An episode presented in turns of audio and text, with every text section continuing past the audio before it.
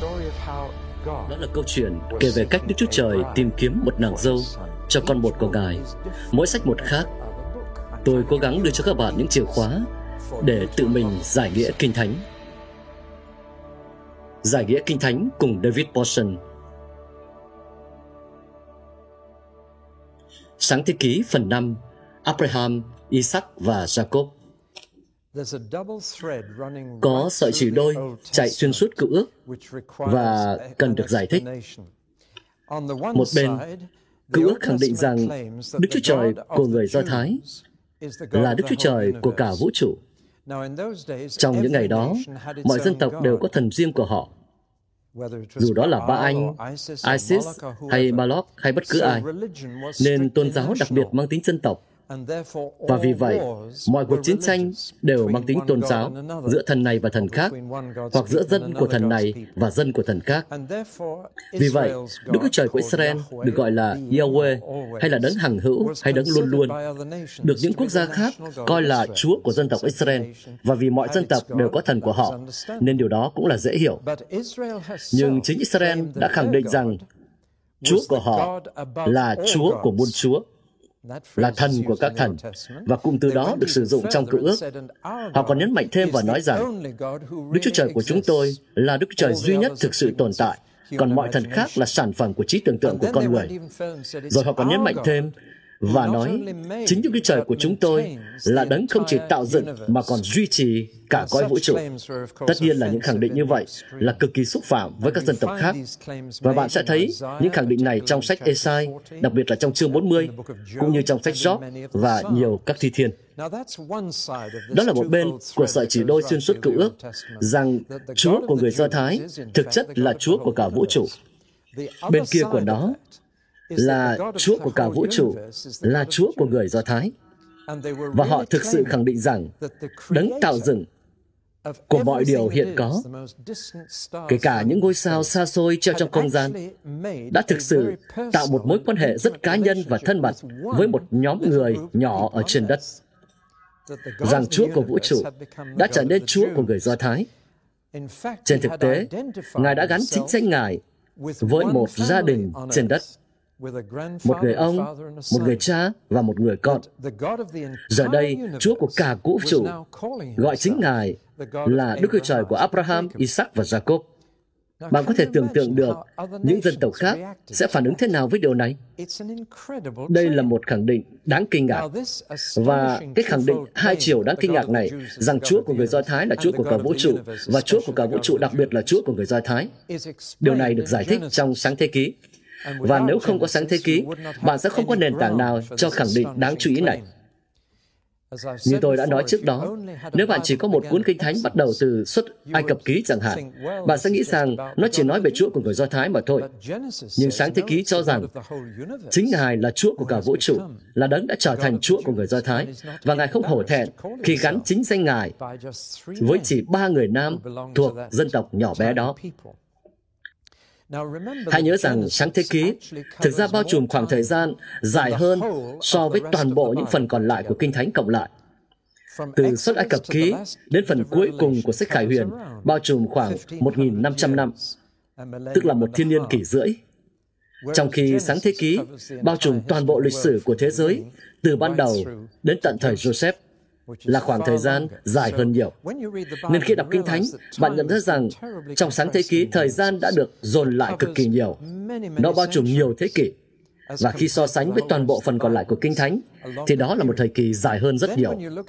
Rồi khi bạn nhìn vào chính sách sáng thế ký, bạn thấy một tỷ lệ không gian rất lạ được dành cho những phần khác nhau của lịch sử. Chương 1 đến chương 11 tạo nên một phần tư của sách, một phần khá ngắn, nhưng bao trùm một khoảng thời gian rất dài, nhiều thế kỷ, và cũng nói về nhiều người, thậm chí là nhiều dân tộc. Nhưng nửa sau của sáng thế ký, chương 12 đến chương 50 mà chúng ta đang xem xét đây, là một phần dài hơn nhiều. Nó lớn gấp 3 lần so với chương 1 đến chương 11. Và nó chiếm 3 phần tư của sách, nhưng chỉ bao trùm một số năm, một khoảng thời gian rất ngắn. Và nó chỉ nói đến một vài người, thực ra là một gia đình. Và chỉ có bốn thế hệ của gia đình đó. Ở đây có sự thiếu cân xứng lớn. Nếu nó khẳng định là lịch sử của thế giới chúng ta, nhưng nó khá có chủ đích, và chính tỷ lệ đó có thông điệp của nó. Nên có sự chậm lại của lịch sử trong sáng thế ký. Chúa dường như phóng to từ cả thế giới và mọi người trong đó tới một gia đình. Và điều đó rất có chủ đích vì chúng ta đang nhìn vào lịch sử từ góc nhìn của Chúa. Và Chúa bắt đầu bằng cách nói đến cả nhân loại và toàn bộ lịch sử. Nhưng rồi Ngài tập trung Ngài tập trung vào gia đình nhỏ này, như thể gia đình này là quan trọng nhất từng sống trên đời. Và sẽ là một khía cạnh nào đó thì đúng là như vậy. Họ thuộc dòng dõi rất đặc biệt từ Seth, tức là những người cầu khẩn danh của Chúa. Và những người cầu khẩn danh của Ngài là ở trong tâm trí của Ngài, trong mắt Ngài, quan trọng hơn mọi người khác. Vì qua họ, Chúa có thể hoàn thành kế hoạch và mục đích của Ngài. Và đó là lý do vì sao chúng ta có tỷ lệ kỳ lạ này. Bạn thấy đó, Kinh Thánh không phải là câu trả lời của Chúa cho những vấn đề của chúng ta, mà thực ra là câu trả lời của Chúa cho vấn đề của Chúa. Tôi ước rằng nhiều người nhận ra điều này. Họ hãy trình bày phúc âm như câu trả lời của Chúa cho những nhu cầu của chúng ta. Bạn cô đơn ư? Bạn không hạnh phúc ư? Đời sống bạn không có mục đích ư? Chúa Giêsu có thể đáp ứng nhu cầu của bạn. Bạn đã nghe thấy người ta giảng kiểu đó. Nhưng thực ra, Kinh Thánh hoàn toàn không phải là về nhu cầu của chúng ta. Kinh Thánh nói về vấn đề của Chúa. Và vấn đề của Chúa là phải làm sao với một giống loài không muốn biết mình, yêu mình hay vâng phục mình. Ngài phải làm gì đây? Đó là vấn đề của Ngài. Và một giải pháp cho vấn đề đó là xóa sạch chúng và bắt đầu lại từ đầu.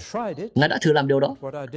Nhưng trong bài học trước, tôi không nhắc tới việc khi Noe ra khỏi tàu, một trong những điều đầu tiên mà ông làm là say xỉn và cởi hết quần áo ra. Và từ đó, toàn bộ câu chuyện đáng buồn, nhơ nhớp bắt đầu lại từ đầu. Nên ngay cả Noe và gia đình của ông cũng không ổn. Nên Chúa phải có điều khác. Nhưng Ngài đã biết mình sẽ làm gì để cứu nhân loại khỏi chính họ. Nhưng đúng hơn là để giải quyết vấn đề của Ngài. Nếu ai hỏi tôi rằng, tại sao Chúa lại sáng tạo nên loài người, thì tôi sẽ trả lời một cách rất đơn giản. Ngài đã có một con trai, và Ngài ưa thích con trai đó quá đỗi Đến nỗi, Ngài muốn có một gia đình đông con hơn. Tôi không thể nào diễn đạt điều này rõ ràng hơn thế. Thế nên tôi và bạn mới có mặt ở đây.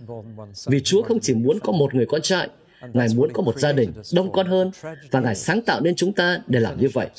Nhưng bi kịch ở chỗ, cuối cùng Ngài phải nói rằng ước gì chúng ta không có những đứa này. Vậy Ngài sẽ làm gì đấy? Ngài đã biết, và với Abraham, Ngài bắt đầu giải quyết vấn đề của Ngài phải làm gì với một nhân loại đầy nổi loạn. Ngài chọn làm điều đó qua một phần cụ thể của nhân loại.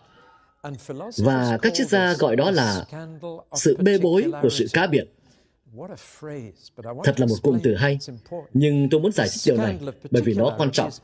Bê bối của sự cá biệt đó là Người ta đặt ra câu hỏi tại sao Chúa lại chỉ xoay quanh người Do Thái? Tại sao Ngài không cứu người Trung qua người Trung, người Mỹ qua người Mỹ, người Anh qua người Anh? Đối với chúng ta thì thật xúc phạm khi Ngài chọn giải quyết vấn đề của Ngài qua người Do Thái. Có hai nhà thơ. Một ông tên là William Norman Ewer và ông kia là Cecil Brown. Cả hai đều viết những bài thơ rất ngắn.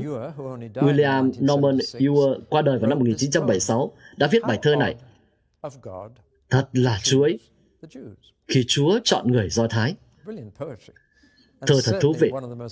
Và tất nhiên là một trong những bài thơ được trích dẫn nhiều nhất mọi thời đại. Rồi đến Cecil Brown, ông quyết định viết câu thứ hai. Và câu thứ hai của ông như sau. Nhưng chuối sao bằng những người đi chọn Chúa của người Do Thái mà lại bài trừ người Do Thái. Và hai câu thơ đó tóm lược lại điều được gọi là bê bối của sự cá biệt. Vợ chồng tôi có ba đứa con. Và khi tôi mang kẹo đến cho chúng, tôi có thể chọn một trong hai cách sau. Tôi có thể mang một túi kẹo, đưa nó cho một đứa, rồi nói, nào, con hãy chia cho các anh chị nữa nhé. Hoặc tôi có thể mang ba thanh sô-cô-la và cho mỗi đứa một cái. Theo bạn thì cách nào khiến nhà cửa bình yên bình hơn? Bạn thấy đó, đưa cho một đứa vài cái kẹo thì dễ dàng hơn nhiều. Nhưng chúng ta lại muốn tạo ra một gia đình. Và nếu bạn định làm như vậy, thì bạn phải đưa hết kẹo cho một đứa để nó chia cho những đứa khác. Và đó là cách của Chúa. Chúa không sai con của Ngài đến là một người Mỹ, một người Trung, một người Ấn hay bất cứ người nào. Ngài lại chọn người Do Thái. Ngài sai con Ngài đến làm người Do Thái. Và Chúa Giêsu vẫn là một người Do Thái. Và Ngài phán với người Do Thái rằng, giờ con hãy đi chia sẻ điều đó với những dân khác nhé. Ngài đã chọn cứu chúng ta theo cách đó. Và ấy đó là sự lựa chọn của Ngài. Bạn có thể tranh luận về điều đó, nhưng Chúa đã chọn như vậy. Thế nên, Ngài mới gọi mình là Đức Chúa Trời của Abraham, Isaac và Jacob. Từ chương 12 tới chương 50, về cơ bản là những câu chuyện của vòn vẹn bốn người đàn ông. Nhưng ba trong số đó được xếp với nhau, người còn lại thì khác. Ở đây, chúng ta chỉ xét đến ba thế hệ. Sau đó mới xét đến hệ, thế hệ thứ tư. Người này thì khác, Chúa không bao giờ gọi chính Ngài là Đức Trời của Joseph. Ngài là Đức Trời của Abraham, Isaac và Jacob, chỉ ba thế hệ. Và chúng ta phải hỏi tại sao.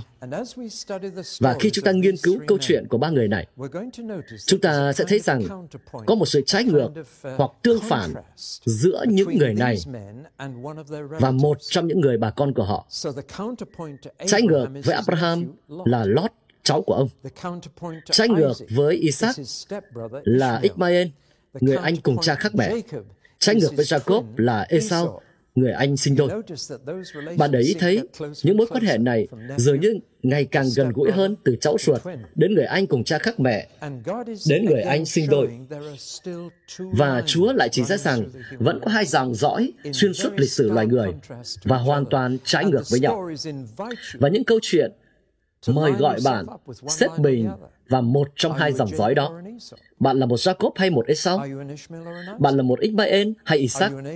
Bạn là một Abraham hay Lot? Và khi bạn đọc qua những chương này, bạn nên hỏi mình câu hỏi đó. Bạn thuộc loại nào? Bạn xếp mình vào đâu? Nên về cơ bản, đó là câu chuyện của bốn người. Có những phản đối đến từ những người không muốn tin vào những chương này. Họ nói rằng chúng chỉ là những câu chuyện dân gian, truyền thuyết rằng có thể có yếu tố thật trong đó, nhưng chúng chỉ là những truyền thuyết được dựng nên quanh những người này. Tôi không hiểu tại sao người ta lại phản đối như vậy. Vì một lẽ, dạng tiểu thuyết kiểu như vậy là một dạng văn học mới giới thiệu. Người ta hoàn toàn không biết đến tiểu thuyết trong thời của Abraham. Không ai viết những câu chuyện hư cấu. Chuyện hư cấu không có ở đó lúc bấy giờ. Họ viết những gì đã xảy ra.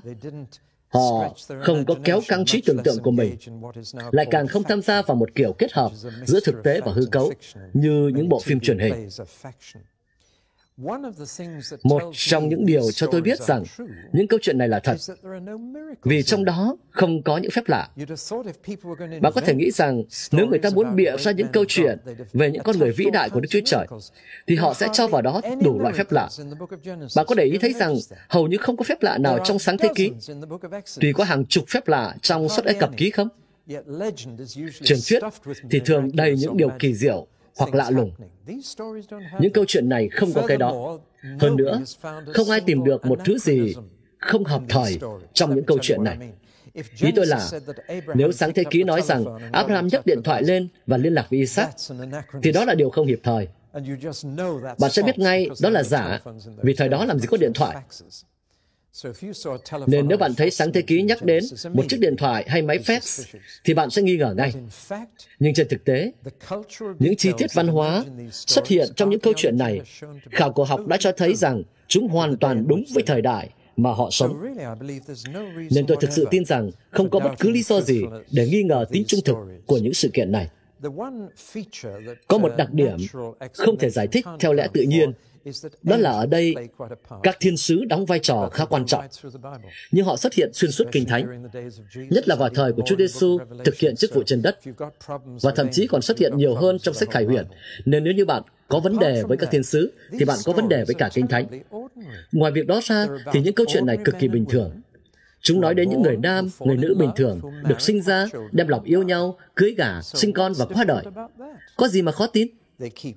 Họ nuôi chiên, dê, gia súc và trồng trọt vài loại cây. Có vấn đề gì không? Họ bất đồng, họ cãi nhau, họ đánh nhau. Có gì mới không? Họ dựng lều, họ lập những bàn thờ và họ thờ phượng Chúa. Tất cả những điều này đều hoàn toàn nằm trong chuỗi trải nghiệm bình thường của con người. Vậy những câu chuyện này có gì khác biệt? Câu trả lời là Chúa trò chuyện với họ và họ trò chuyện với Ngài. Hai bên có cuộc đối thoại. Đức Chúa Trời của cả vũ trụ đã làm bạn với một người tên là Abraham. Thật là một tấm văn bia tuyệt vời. Bạn có muốn bia mộ của mình khắc rằng đó không? Bạn của Đức Chúa Trời. Chính Chúa đã gọi ông như vậy. Đó là Abraham bạn tản. Điều đó thật đặc biệt phải không? Đức Chúa Trời của tất cả những ngôi sao ngoài kia gọi Abraham là bạn của ta. Và đó là sự bê bối của sự cá biệt. Người ta không thể hiểu một vị Chúa lại đi làm bạn với những con người. Họ cảm thấy điều đó có vẻ không đúng, nhưng đó lại đúng là những điều đã xảy ra tại đây. Câu hỏi đáng chú ý là tại sao Chúa lại chọn gọi chính Ngài là Đức Chúa Trời của Abraham, Isaac và Jacob? Tại sao Ngài lại gắn chính danh Ngài với họ? Họ có gì đặc biệt đến thế? Và đó là câu hỏi mà người ta đã đặt ra kể từ đó. Người Do Thái có gì đặc biệt đến thế? Tại sao họ lại là dân tuyển mà không phải là chúng ta? Hoặc đó là ngụ ý của họ khi nói tại sao họ lại là dân tuyển? Gần như bạn có thể nghe thấy họ nói thầm rằng mà không phải là chúng ta, vì chúng ta quan trọng hơn, tài năng hơn họ nhiều, hay đại loại như thế. Không phải như vậy. Nhưng câu trả lời nằm trong sự lựa chọn tối cao của Chúa. Không phải sự lựa chọn tùy ý, nhưng là sự chọn tối cao. Có một điều khá rõ ràng là ba con người này không có đặc quyền tự nhiên đối với Chúa. Chúa tự do thiết lập mối quan hệ với họ Họ không thể nói rằng chúng tôi có đặc quyền với mối quan hệ đó. Và thực ra, trong mỗi thế hệ, thật thú vị khi người con thường được hưởng quyền thừa kế từ cha lại không được hưởng. Vì vào thời đó, đứa con cả sẽ thừa kế công việc kinh doanh và tài sản của gia đình. Nhưng trong mỗi thế hệ, Chúa lại không chọn đứa con cả, mà lại chọn đứa em. Ngài chọn Isaac chứ không phải Ismael. Ngài chọn Jacob, chứ không phải Esau. Ngài muốn nói rằng, không ai có đặc quyền tự nhiên đối với tình yêu của ta. Chỉ là ta ban tình yêu cho các con mà thôi. Nên đó không phải là vấn đề thừa kế trực tiếp của người con cả. Dù đó là Isaac hay Jacob, đều không phải là con đầu lòng. Và điều họ được thừa hưởng luôn là món quà miễn phí nên họ không có đặc quyền tự nhiên. Thú vị hơn là thực tế, không người nào trong đây có đặc quyền về đạo đức đối với Chúa. Trong ba người, không ai có thể khẳng định rằng mình tốt hơn mọi người khác.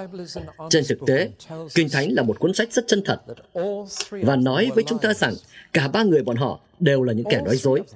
Cả bạn, Kinh Thánh không cho chúng ta những hình ảnh tô hồng của ba vị thánh đồ vĩ đại.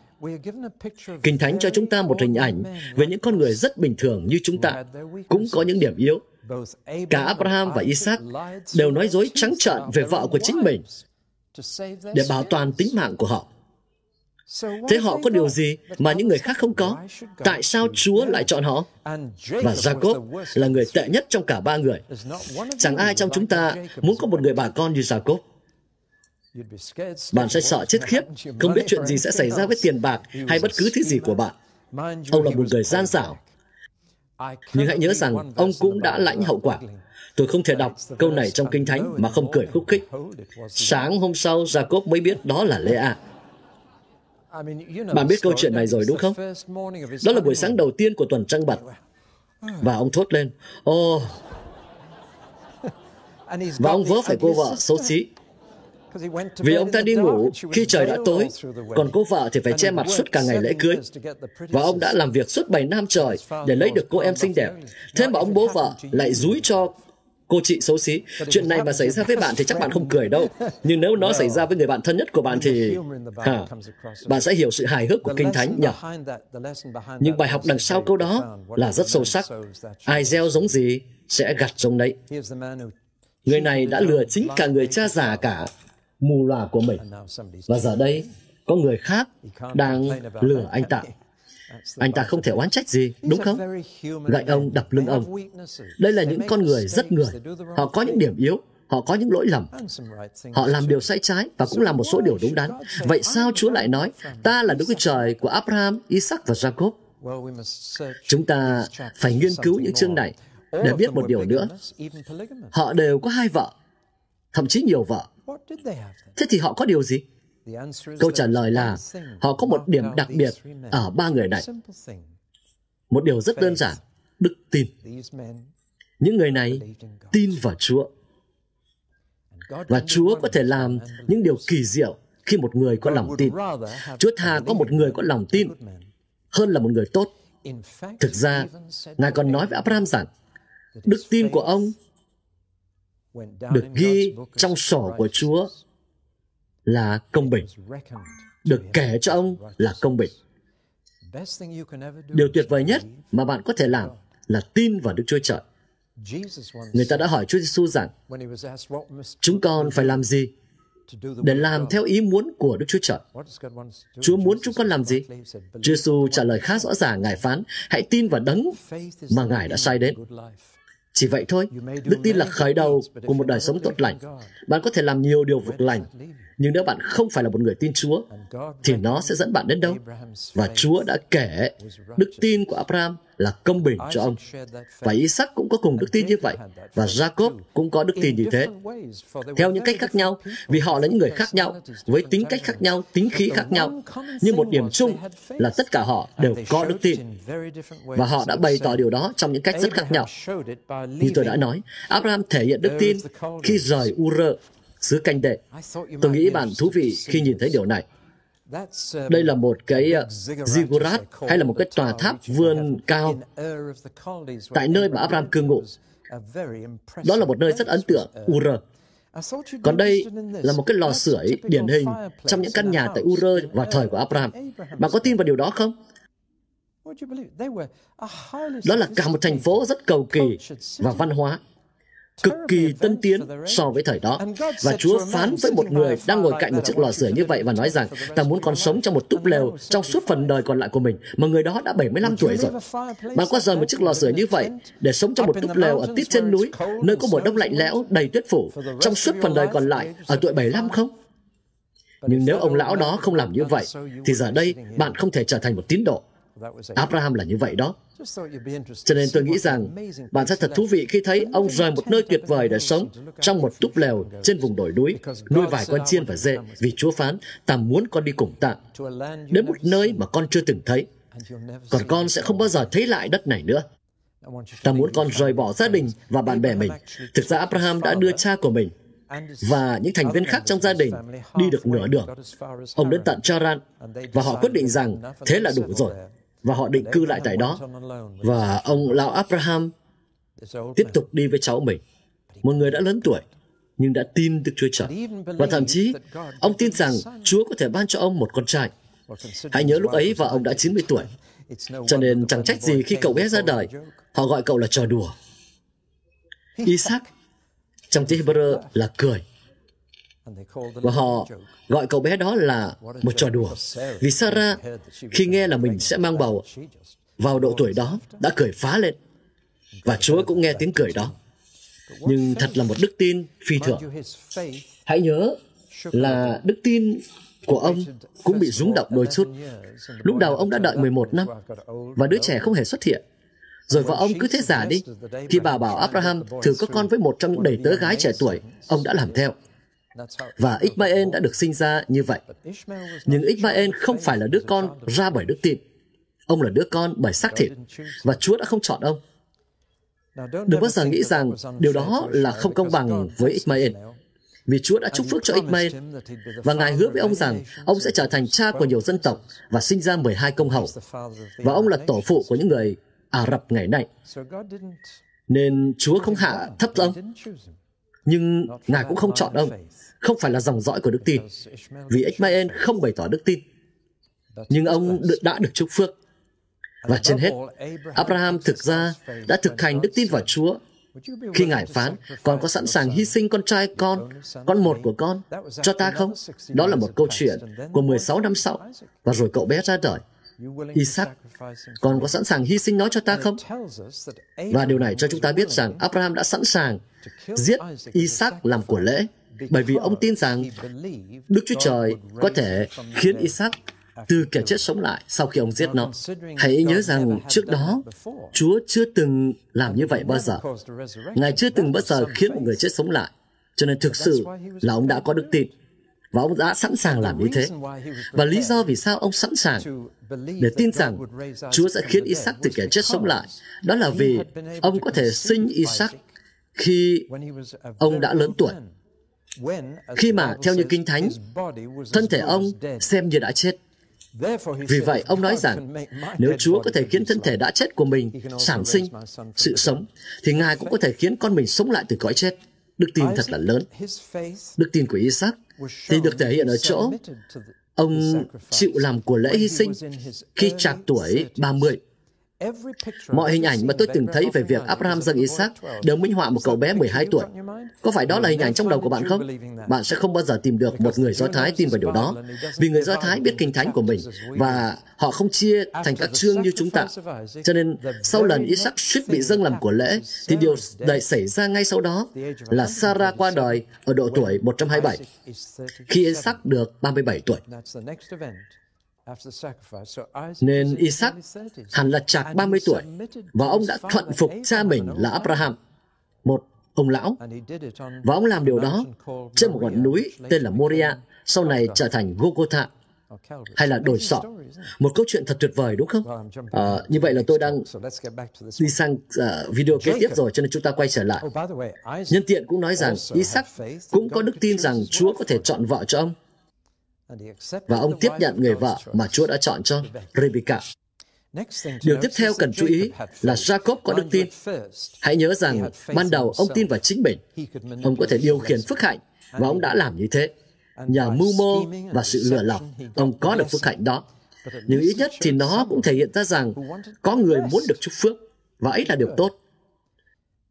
Nhưng sau này, Chúa phải đánh người đó và ông đã đi khập khiễng trong suốt phần đời còn lại sau khi vật lộn với Chúa cả đêm, ông bước đi như vậy trong cả phần đời còn lại. Nhưng từ đó, ông thực sự tin vào Chúa. Và ông tin rằng 12 con trai của ông sẽ trở thành 12 chi phái. Những người này, bất chấp những điểm yếu, thất bại và sự pha trộn giữa tốt xấu, họ đã tỏa sáng như những người tin vào Đức Chúa Trời. Họ có đức tin. Và vì vậy, khi bạn xét đến sự tương phản nơi những người bà con của họ, bạn sẽ thấy những con người của xác thịt thay vì đức tin bạn sẽ thấy những người trọng vật chất chứ không phải là những người có khải tượng thuộc linh. Chúng ta thấy Lót chủ định đi xuống vùng thung lũng Jordan màu mỡ, chứ không sống trên những quả đồi cằn cỗi. Gia đình của Abraham và Lot có chút bất hòa, và Abraham đã nói rằng tốt nhất là nên sống tách nhau ra. Đôi khi đó là sự khôn ngoan. Và Abraham nói, Lot, cháu có thể chọn đất trước. Cháu chọn sống ở đâu? Bác sẽ đi chỗ khác. Và thật kinh ngạc khi Abraham có thể nói như vậy với Lot. Lẽ ra phải là ngược lại. Nhưng Lot đã nhìn xuống vùng thung lũng nơi Jordan chạy qua, nơi có rừng rậm, đất đai màu mỡ, khí hậu nhiệt đới ấm áp, và cả vùng đó cuốn hút với Lot vô cùng. Ông nói, cháu sẽ đi xuống vùng thung lũng. Chỗ đó có vẻ tốt. Abraham nói, được rồi, bác sẽ ở trên vùng đồi núi. Nhưng Chúa là Chúa của cả vùng đồi núi nữa. Và Lot chỉ đi theo những gì mắt mình thấy. Bạn không chỉ thấy điều đó ở Lot, mà còn thấy nơi Ismael và thấy nơi Esau.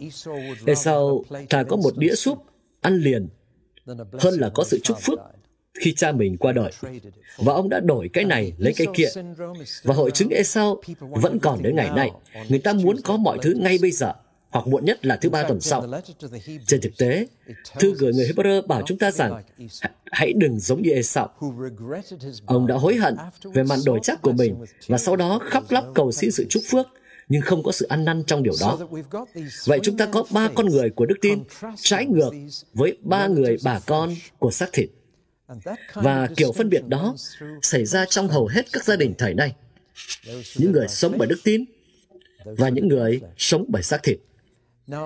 Và chúng ta cũng nhìn thấy sự trái ngược này nơi những bà vợ của họ Và các chị em ạ, à, khi đọc những chương này, hãy nghiên cứu đến các bà vợ.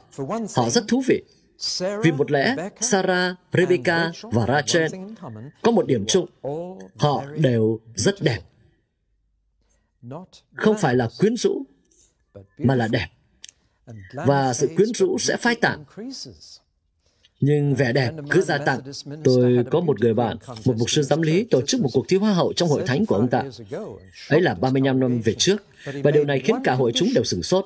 Nhưng ông đưa ra một điều kiện, đó là mọi thí sinh phải từ 60 tuổi trở lên. Và ông muốn thử để chứng minh rằng sự quyến rũ và vẻ đẹp là hai điều khác nhau. Và Kinh Thánh chép rằng ba người vợ của những tổ phụ này đều rất đẹp và họ có vẻ đẹp trường tồn trong tính cách của họ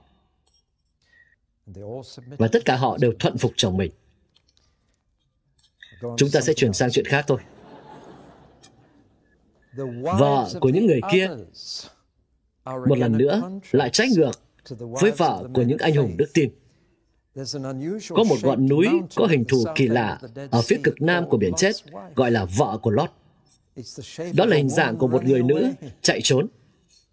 Nhưng ngay cả Chúa Giêsu cũng nói rằng hãy nhớ đến vợ của Lot bà đã ngoái lại cuộc sống thoải mái mà họ đang rời bỏ, nhưng là một đời sống sẽ bị Chúa phán xét. Họ sống tại Sodom, một địa danh đã trở nên khét tiếng trong lịch sử. Và đó chính là điều chúng ta tìm kiếm khi đọc những chương này. Chúng ta đang tìm kiếm đức tin và xác thịt, và sự trái ngược giữa những người này và vợ của họ. Và bạn bắt đầu hiểu tại sao Chúa lại nói rằng ta thuộc về bên này của gia đình mà không phải là bên kia. Chúng ta hãy nhìn vào ba người đó một cách chi tiết hơn một chút. Chúa đã lập một lời hứa với Abraham mà chúng ta vẫn còn đang trông cậy vào đó. Chúa bắt đầu công cuộc sáng tạo với một người và Ngài bắt đầu sự cứu chuộc với một người đó là Abraham. Và Ngài lập một giao ước. Đó là một từ rất đẹp, xuyên suốt cả đến khi chúng ta dùng bánh và chén cùng nhau. Vì này là huyết của giao ước mới. Nhưng từ giao ước này rất quý giá. Nó không phải là từ hợp đồng. Đây không phải là một giao kèo giữa hai bên có quyền lực và thẩm quyền ngang nhau. Giao ước hoàn toàn do một bên lập ra để chúc phước cho bên kia. Và bên kia chỉ có hai lựa chọn, hoặc là chấp nhận các điều khoản, hoặc là từ chối. Nhưng họ không thể thay đổi được chúng.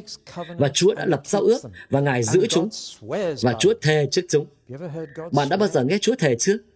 Khi con người thề, thì anh ta thề trước một thế lực cao hơn chính mình. Một số người nói, tôi có trời là tôi sẽ làm điều đó. Thầy có trời là tôi sẽ làm điều đó. Nhưng Chúa thì không có ai cao hơn mà thể. Nên Ngài chỉ chính mình Ngài mà thể. Trong khi một con người có thể nói rằng, trước Chúa tôi hứa là tôi sẽ làm điều đó, Chúa lại phán, ta chỉ chính mình ta mà thể. Chúa thề như vậy, ta chỉ chính mình ta, bởi vì không có gì, không có ai lớn hơn Chúa, cho nên Ngài chỉ chính mình Ngài mà thể. Và Ngài đã hứa với Abraham, thực ra thì giao ước giống như là hôn nhân vậy. Và cái từ then chốt đây là tôi sẽ.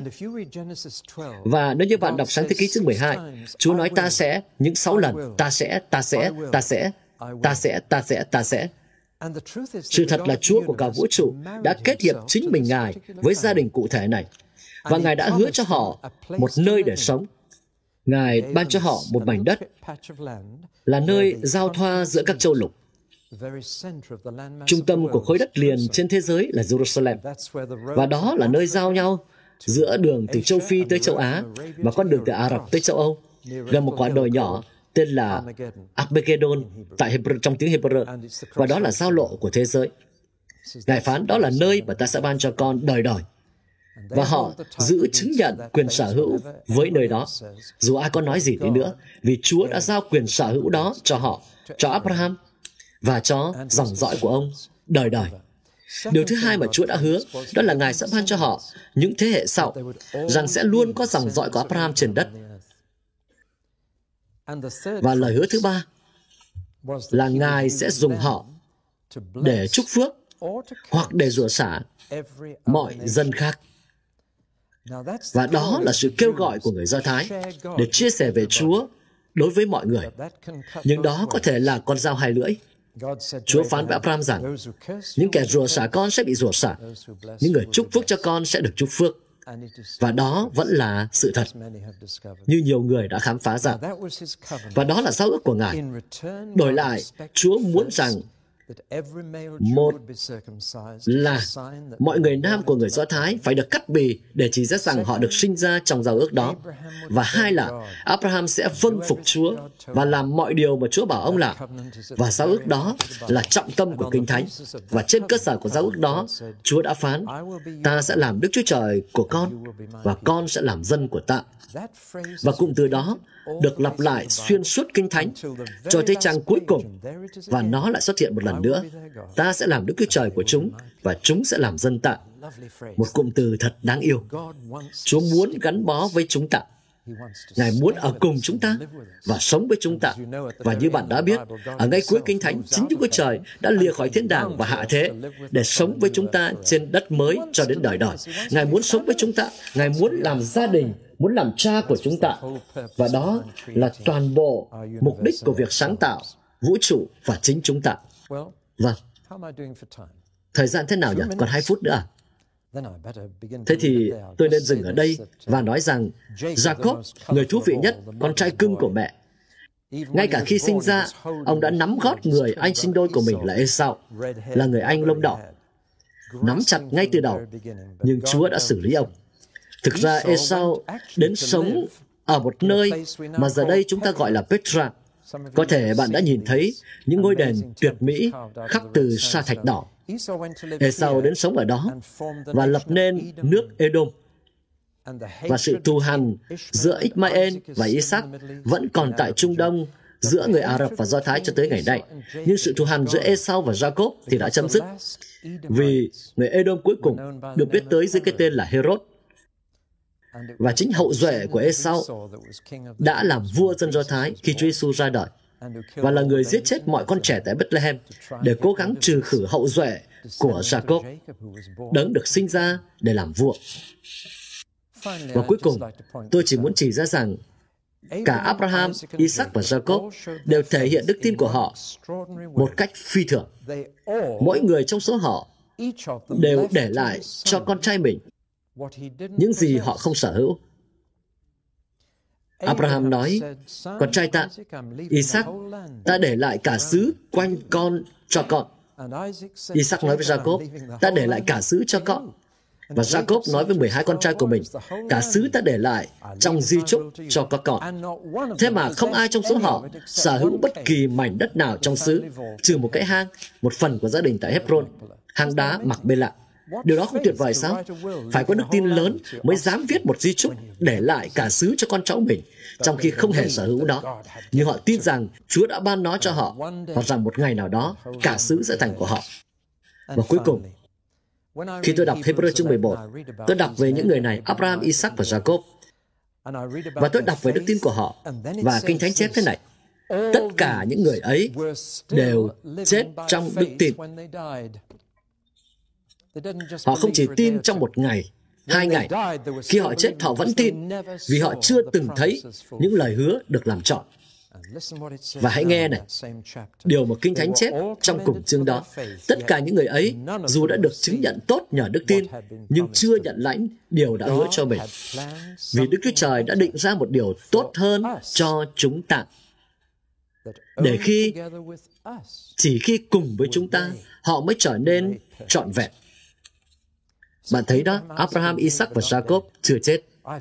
Tôi đã thấy mồ chôn thân thể của họ tại Hebron, nhưng họ chưa chết. Chúa Giêsu phán rằng Chúa là Đức Trời của Abraham, Isaac và Jacob, không phải là từng là, mà là đang là. Ngài không phải là Chúa của kẻ chết, Ngài là Chúa của người kẻ sống. Và chúng ta đang thờ phượng Đức Trời của Abraham, Isaac và Jacob. Họ vẫn còn sống. Và nếu không có chúng ta, họ sẽ không trở nên trọn vẹn. Họ nằm trong số đám mây lớn, những người chứng kiến xem chúng ta chạy ra sao. Vì sự trọn vẹn của họ, việc họ làm chọn những lời hứa của Chúa phụ thuộc vào cả chúng ta. Tất cả chúng ta đều sẽ cùng nhau đến với Đức Chúa Trời. Khi Chúa Giêsu trở lại trên đất, bạn sẽ thấy Abraham, Isaac và Jacob trở lại cùng Ngài và cùng với chúng ta trở nên trọn vẹn trong mắt Chúa. À, mọi sự yếu đuối được cất đi và phản chiếu trọn vẹn hình ảnh của Đức Chúa Trời.